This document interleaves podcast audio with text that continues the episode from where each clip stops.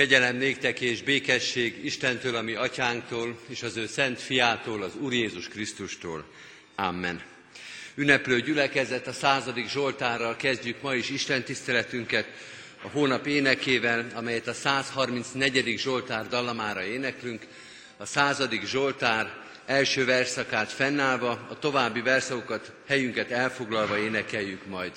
Ennek az éneknek a végén a gyermekek kimennek majd a gyermek istentiszteletre, kérjük őket is, akárhol is ülnek, itt a hitoktatókkal, a negyedik, harmadik, negyedik verszaknál menjenek a gyülekezeti központba, és ott folytassák a gyermek istentiszteletet. Énekeljük tehát a századik Zsoltárunkat mind a négy verszakával, fennállva az elsőt, e földön ti minden népek, az Istennek örvendjetek.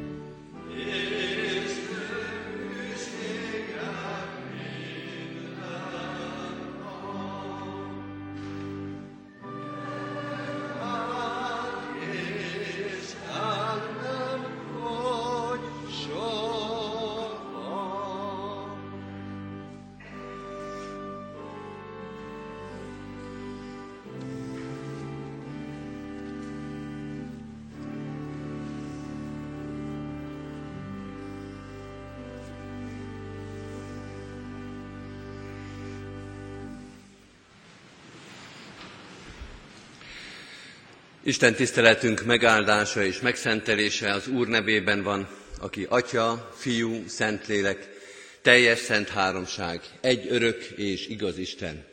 Amen. Halljátok az igét, testvéreim, amint szól hozzánk a mai új szövetségi igéből, János harmadik leveléből, a harmadik rész valamennyi verséből, 15 versből, amelyet most ülve hallgasson meg a gyülekezet. Tehát a János harmadik levele, levele egy rövid kis levél az új szövetségbe, mindössze 15 versből áll, így szól ez a levél. Én a presbiter, a szeretett Gájusznak, akit igazán szeretek. Szeretett testvérem, kívánom, hogy mindenben olyan jó dolgod legyen, és olyan egészséges légy, amilyen jó dolga van a lelkednek. Nagyon örültem, amikor testvérek jöttek és bizonyságot tettek a te igazságodról, mint hogy te igazságban jársz. Nincs nagyobb örömöm annál, mint amikor hallom, hogy az én gyermekeim az igazságban járnak. Szeretett testvérem, hűségesen jársz el mindabban, amit a testvérekért teszel, még az idegenekért is, akik bizonságot is tettek szeretetedről a gyülekezet előtt. Jól teszed, ha ezeket az Istenhez méltóan engeded útnak, mert azért a névért indulnak el, és semmit sem fogadnak el a pogányoktól. Nekünk tehát fel kell karolnunk az ilyeneket, hogy munkatársakká legyünk az igazságban. Írtam valamit a gyülekezetnek, de Diotrefész, aki közöttünk elsőségre vágyik, nem fogad el minket. Ezért tehát, ha megérkezem, emlékeztetni fogom azokra a dolgokra, amelyeket művel, amikor gonosz szavakkal rágalmaz minket, de nem elégszik meg ezzel, hanem maga sem fogadja be a testvéreket, azokat pedig, akik akarnák, úgy szintén megakadályozza ebben, és kiveti a gyülekezetből. Szeretett testvérem, ne a rosszat kövesd, hanem a jót. Aki a jót cselekszik, az Istentől van. Aki a rosszat cselekszi, az nem látta az Istent. Demetrios mellett bizonságot tesz mindenki, maga az igazság is, de mi is bizonságot teszünk, és tudod, hogy a mi bizonyságtételünk igaz. Sok írni valóm volna még számodra, de nem akarok neked tintával és tollal írni. Remélem azonban, hogy hamarosan meglátlak, és szívélyesen fogunk beszélgetni. Békesség néked! Köszöntenek barátaid, köszöntsd te is barátainkat név szerint. Isten tegye áldottá igének hallgatását és szívünkbe fogadását, Jertek most, hajtsuk meg a fejünket és imádkozzunk.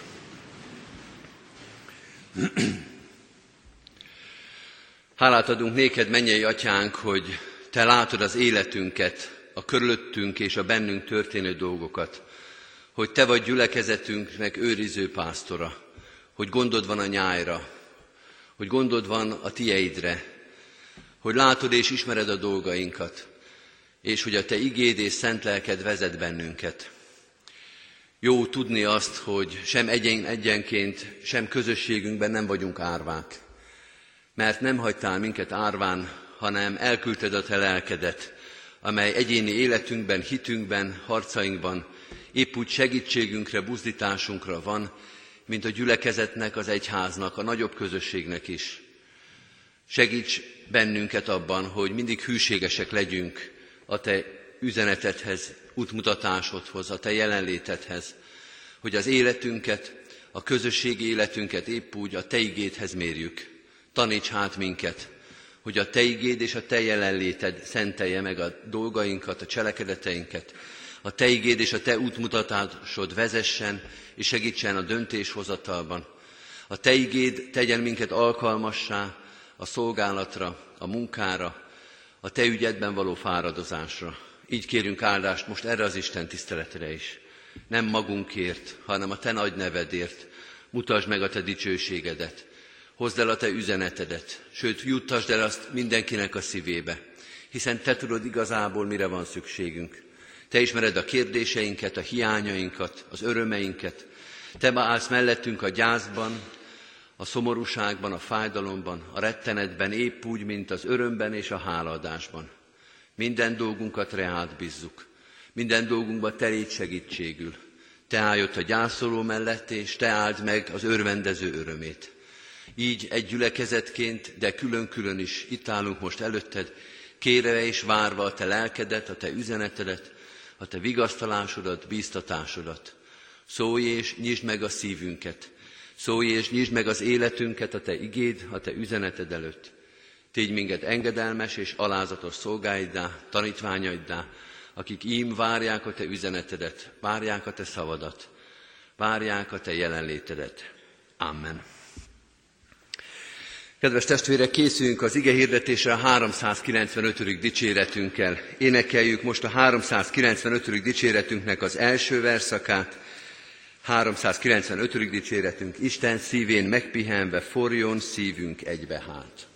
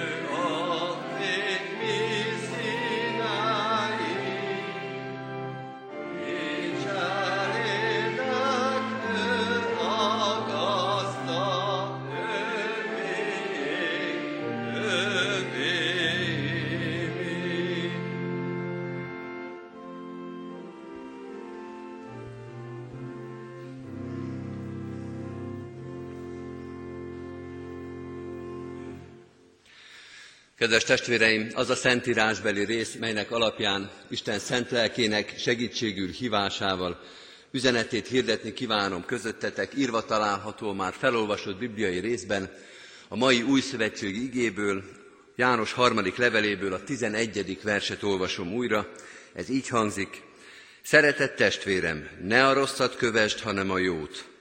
Aki a jót cselekszi, az Istentől van. Aki a rosszat cselekszi, az nem látta az Istent. Eddig Istennek írott igéje.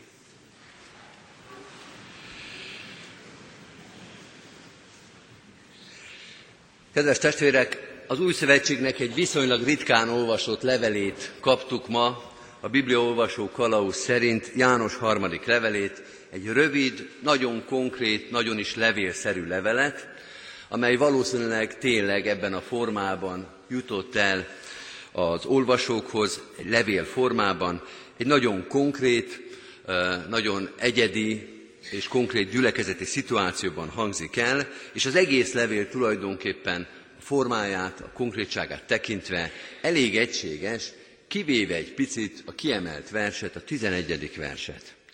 Mert miközben az egész levél az egy konkrét gyülekezeti szituációban, konkrét nevekkel és személyekkel meglévő helyzetet ír le, az apostol a 11. versben egy általános megjegyzést tesz, a konkrét helyzetből általános következtetést von le, és megfogalmazza a jó és a rossz közötti küzdelemnek, választásnak egy örök emberi és örök keresztény feladatát, és megfogalmaz egy olyan általános dolgot, amelyben tulajdonképpen egy kicsit elvégzi a Biblia magyarázat, magyarázónak a feladatát, hogy egy konkrét akkor és ott történt helyzetből megpróbáljunk tanítást megfogalmazni a mi helyzetünkre.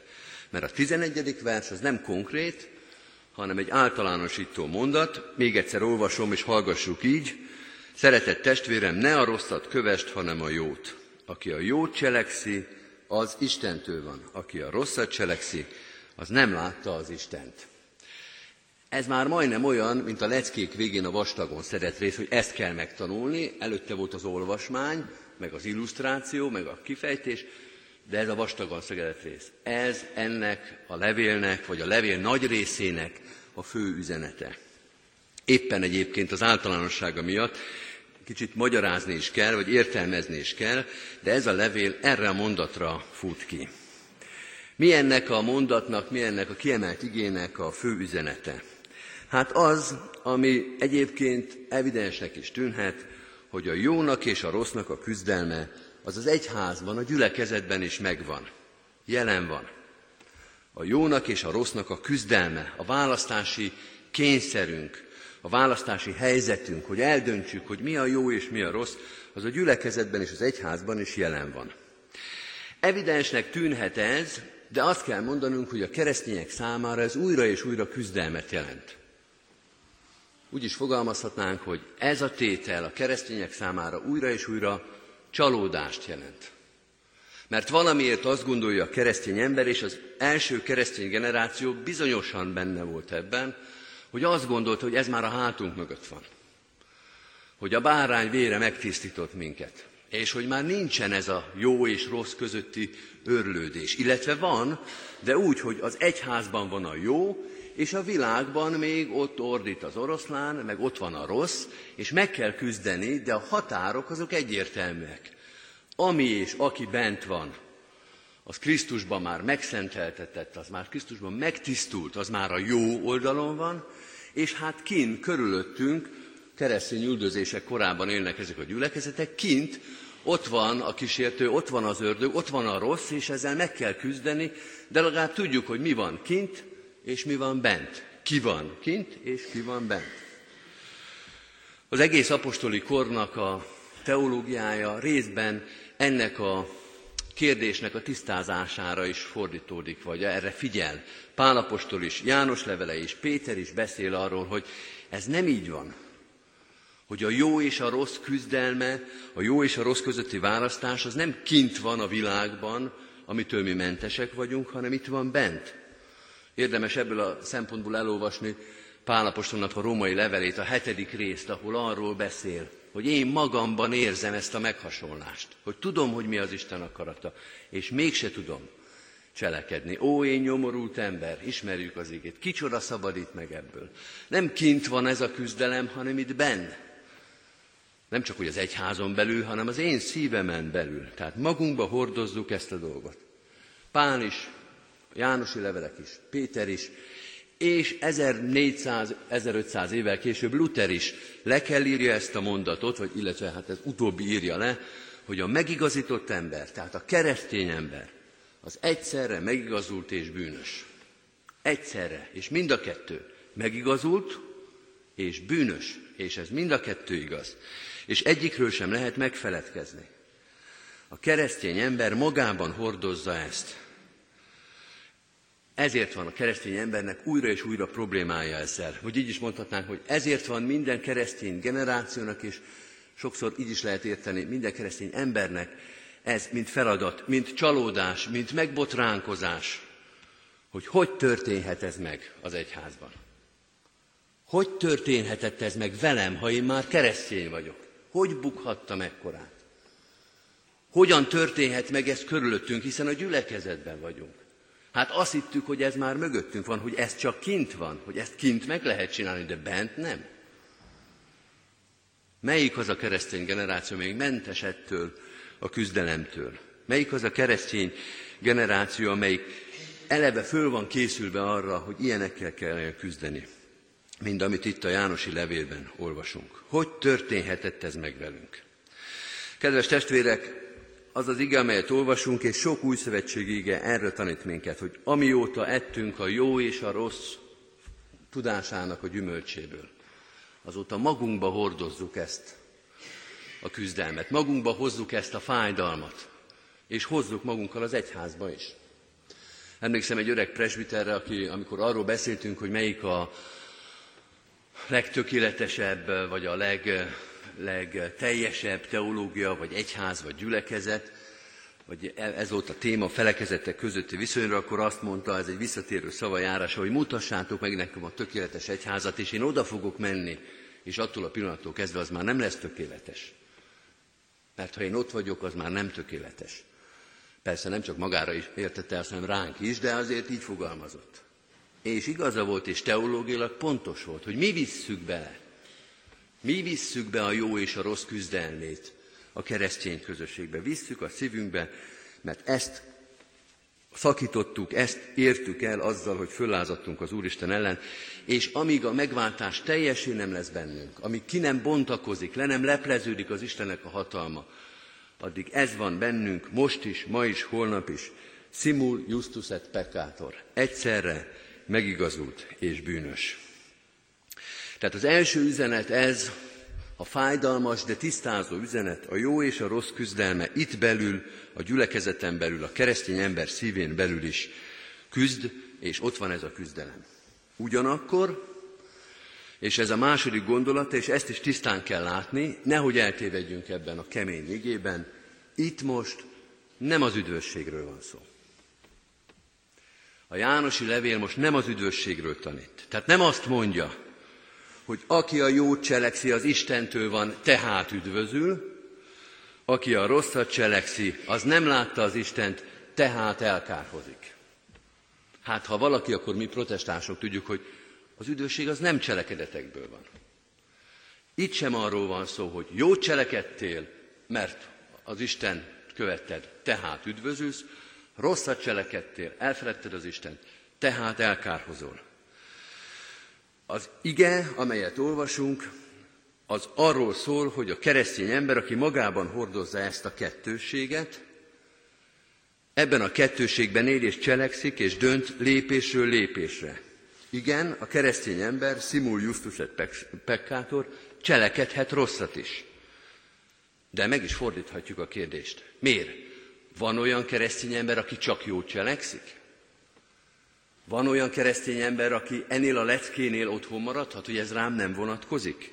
Ki az, aki csak jót cselekszik? Jézus egyszer egy írás tudó megkérdezi, hogy jó mester, mit cselekedjem, hogy üdvözüljek? És Jézus a tőle megszokott módon zavarba ejtően visszakérdez, hogy miért mondasz engem jónak? Senki sem jó. Egyedül csak az Isten. Nem az a kérdés, hogy hogy történhetett ez meg velünk, hanem az a kérdés, hogy van-e valaki, akivel nem történt meg, hogy rosszat cselekedett. Hogy úgy cselekedett, mint aki nem látta az Istent, pedig keresztény ember. János harmadik levele megemlít valakit, Diotrefésznek hívják. Hatalomra tör, rágalmaz, akadályozza a missziót. Őt név szerint is tudjuk. És a többi? A többi az jó volt? A többi az bűntelen volt? A többi az soha nem vétett az Isten ellen? Bizony itt van közöttünk a 130. Zsoltárnak a sóhajtó kérdése.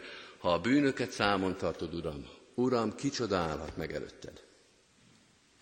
Senki. Olyan az életünk, kedves testvérek, mint hogyha elmegyünk a kórházba látogatni valakit, és ott látunk egy nagyon-nagyon beteg embert. Egy nagyon-nagyon összetört embert. És elszorul a szívünk, hogy hogy lehet valaki ennyire beteg. Hogy lehet az ember élet, ami olyan csodálatos, olyan szép, hogy hogy lehet ennyire összetört, hogy bele szorul az embernek a szíve. De hát föltetjük a kérdés, hogy miért a többiek azok egészségesek? Hogy a kórházban egyébként mindenki rendben van, csak ez a szerencsétlen embertársunk, ez van összetörve. Hát nem arról szól a dolog, hogy itt mindenki beteg? Néha az orvosokat és az ápolókat és a látogatókat is beleértve. Ő nagyon beteg, ő neki a nevét tudjuk, de a többiek is ugyanebben vagyunk. Beteg. Az egész kórház azért van, mert hogy az emberek mindig és újra, és jövőre is, és ezután is megbetegednek. Mert magunkba hordozzuk ezt a törékenységünket, ezt a sebezhetőségünket. Tehát kedves testvérek, ez az ige, ez nagyon kategórikus, de most nem az üdvösségről beszél az apostol. Hogy kik azok, akik jó cselekednek és üdvözülnek, és kik azok, akik rosszat és kárhoznak. Hanem akkor miről? Ha nem az üdvösségről van itt szó, akkor miről van szó? Így fogalmaznám meg, az apostol itt, János harmadik levele, az Isten jelenlétéről a cselekedeteinkben. Erről beszél. Hogy hogyan van jelen az Úristen az egyes cselekedeteinkből. Így magyaráznám ezt az igét. Aki a jót cselekszi, írja a levél, az az Istentől van, annak az egyedül jó ebben a konkrét cselekedetében is adott erőt arra, hogy jól döntsön, jól cselekedjen, jól szóljon. Mert az Istenre nézett. Mert az Isten segítségét kérte, és ebben a cselekedetében is az Úristen, aki egyedül jó, mondja Jézus, ő megadta azt az erőt, hogy ez a cselekedet, ez a döntés, ez a lépés, ez jó legyen. És fordítva, aki a rosszat cselekszi, az nem látta az Istent. Az ebben a konkrét cselekedetében nem látta, mert nem kereste, vagy nem kérte, vagy látta, de nem engedett neki, az ebben a cselekedetében kihagyta az Úristent ebből a cselekedetéből. Rossz is lett a cselekedet.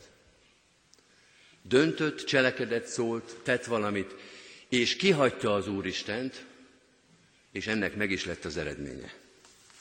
Megint Jézusra hadd hivatkozzam, Máté 7-be, de más helyen is írja, jó fa, jó gyümölcsöt terem.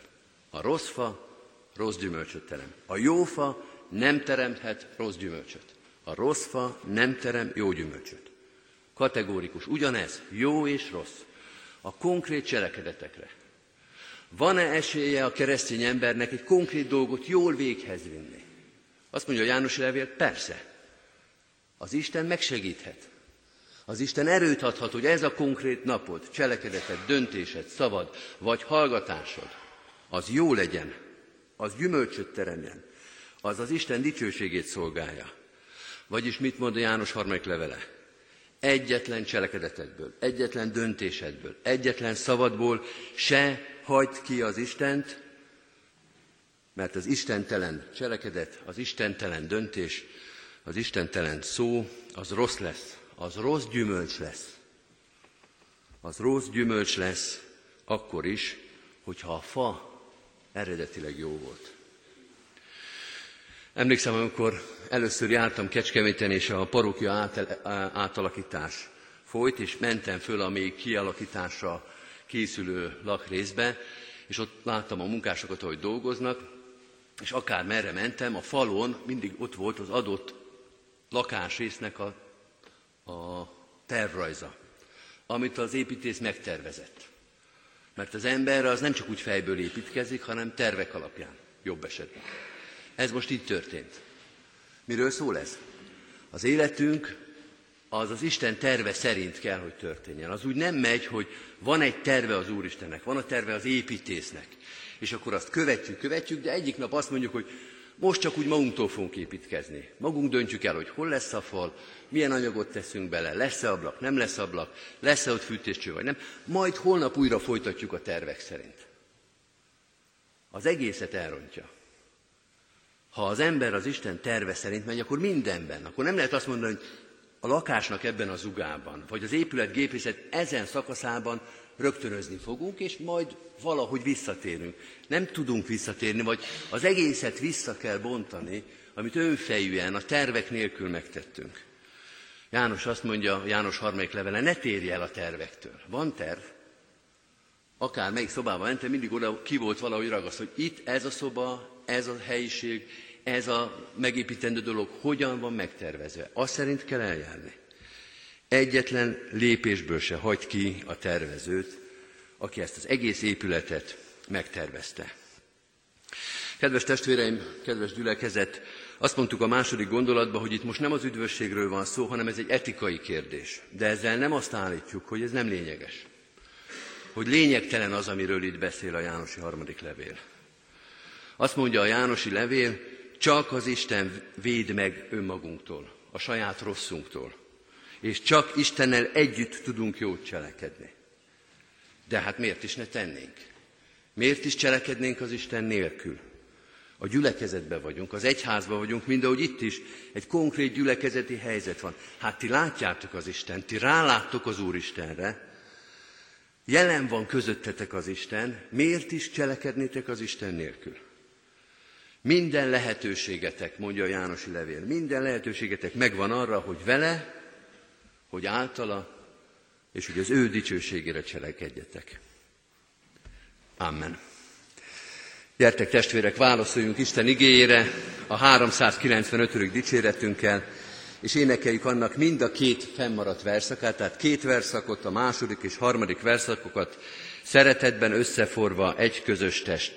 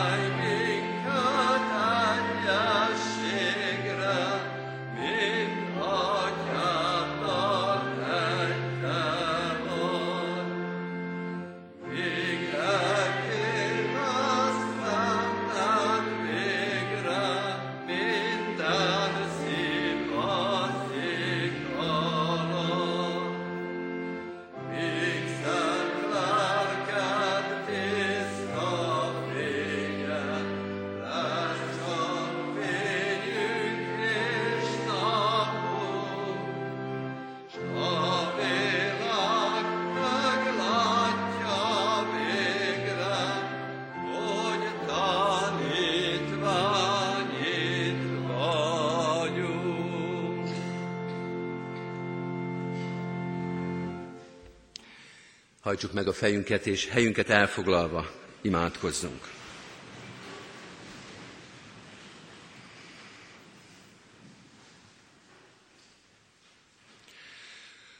Könyörülő atyánk, a Zsoltárossal együtt mondjuk, bizony meg nem állhatnánk előtted, hogyha minden bűnünket a fejünkre olvasnád.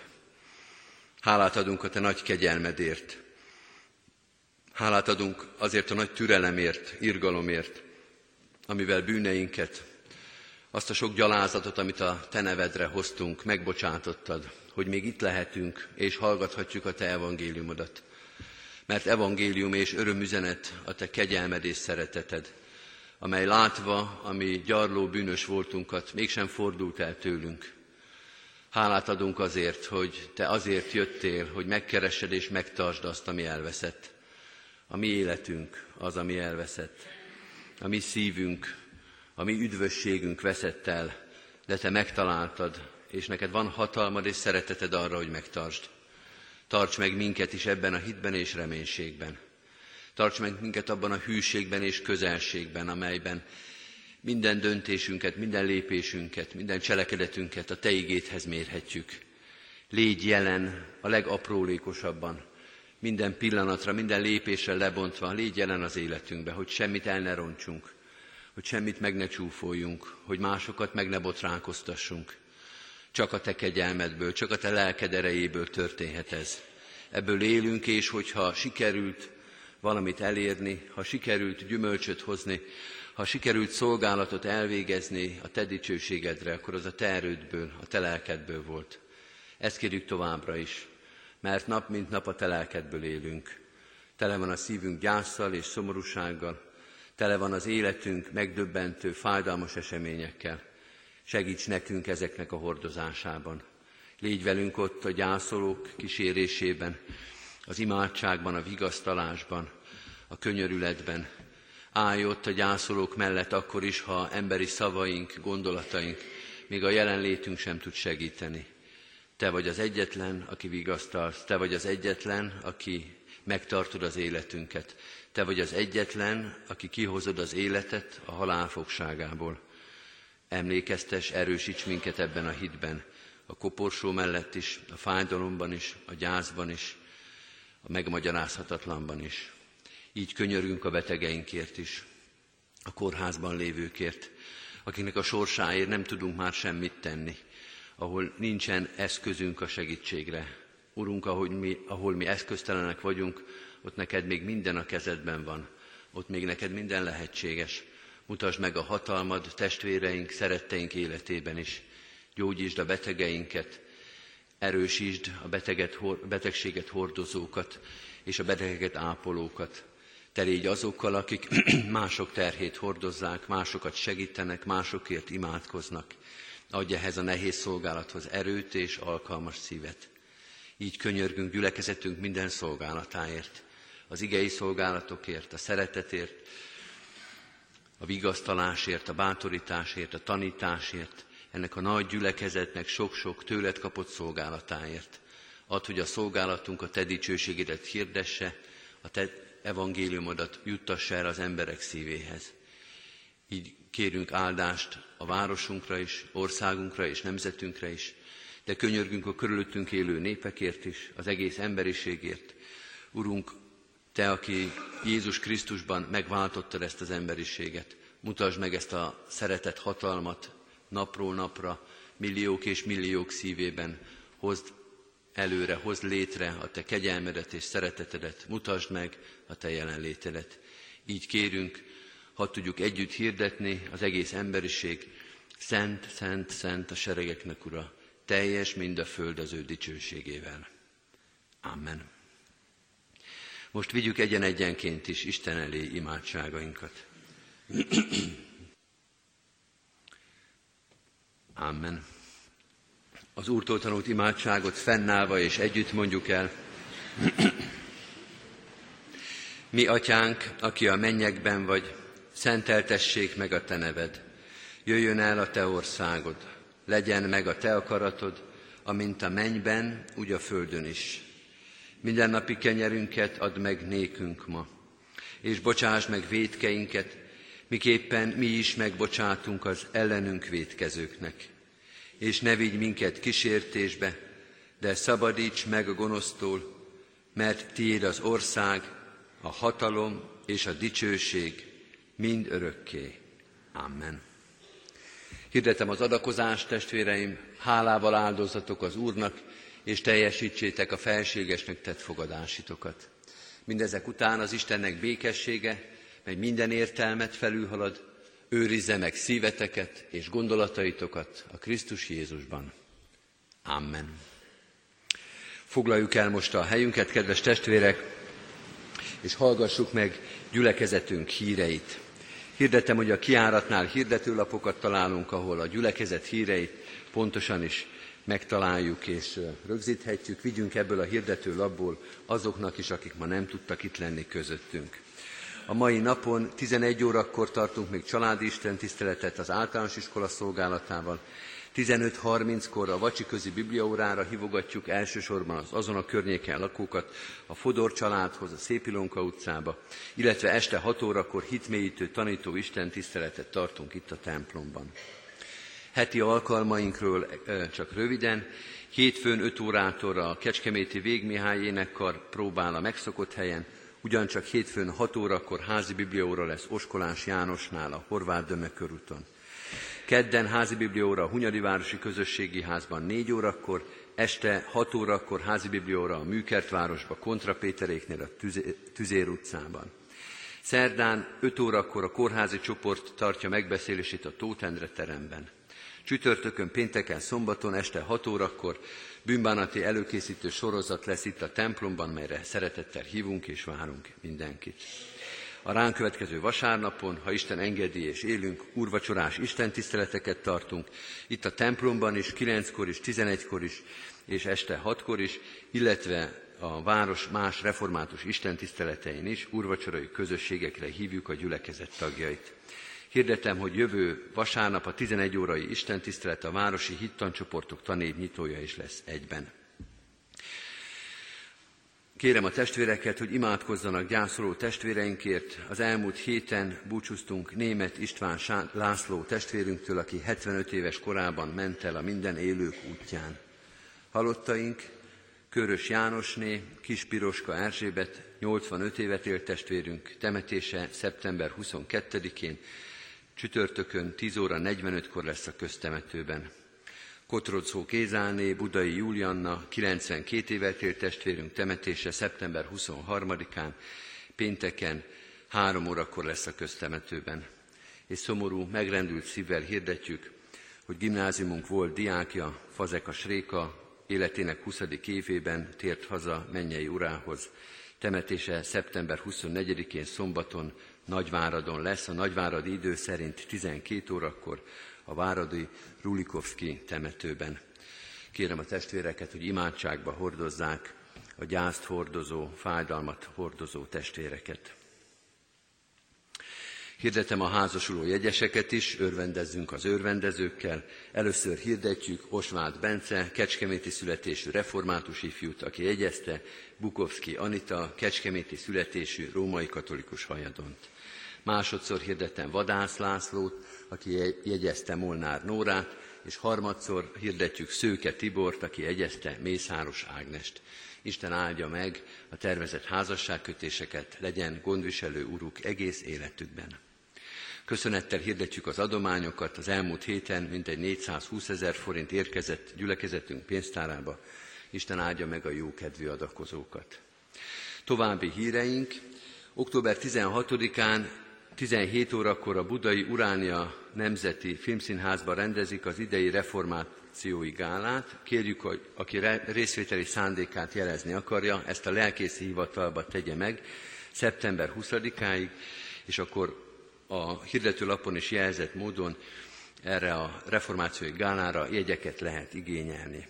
Szeptember 19-én hétfőn 15 órakor a kézimunkakör szeretett vendégséggel egybekötött nyitó alkalmára hívjuk az érdeklődőket a Budai utcai Sion házba, még egyszer szeptember 19-én hétfőn 15 órakor. Jótékonysági ruhavásárt szervezünk holland használt ruhákból szeptember 23-án pénteken az időpontot és a helyszínt, a Szarvas utcai Diakoniai Központot megtaláljuk a hirdetőlapon is. Az aradi vértanukra emlékező gimnáziumunk diákjai és kísérőik október 3-án indulnak kerékpárral Aradra. Kérjük, hogy aki tudja, támogassa útjukat, adományaikat egyházközségünk pénztárába fizethetik be, köszönjük az erre a célra befizetett adományokat is. Egyházközségünk cserkész csapata toborzást hirdet az ötödikes leendő cserkészek számára, hogy részesei lehessenek egy életre szóló közösségüknek. Alkalmaik pénteken délután vannak, az iskola épületében jelentkezni lehet, jelentkezéshez szükséges információkat a szórólapokon találunk meg. A gyülekezeti ifjúsági munkatárs képzést hirdetem, hat alkalomból álló ifjú vezetésben való jártasságot, készséget segítő képzést szervezünk, További információkat Vince Árpád lelkipásztor vallástanárnál találhatunk. És végül hirdettem, hogy szeptembertől a 9 órai istentiszteletekkel párhuzamosan iskolások számára tartott alkalmunkat itt a templomba kezdjük, mind ahogy ezt látta és a gyülekezet. Tehát együtt a templomba kezdünk, és utána a derekas ének végén mennek ki a gyermekek, a hittanos gyermekek ezzel az alkalomra. A templomovis gyermekek, azok ezután is változatlanul 9 órai kezdettel a Betlehem kapuja játszóházba kezdik az alkalmukat. Tehát az iskolás eh, gyermekisten tiszteletre érkező gyerekeket várjuk ide a templomba a szüleikkel együtt, és ők mennek külön a gyülekezeti központba a gyermekisten tiszteletre. Az Úr Jézus Krisztus legyen gyülekezetünk őriző pásztora. Keressük meg a záróénekünket, kedves testvérek, a 462. dicséretünket, ezzel zárjuk Isten tiszteletünket, Mind a három verszakot énekeljük, csak vezes, Uram, végig és fogd kezem.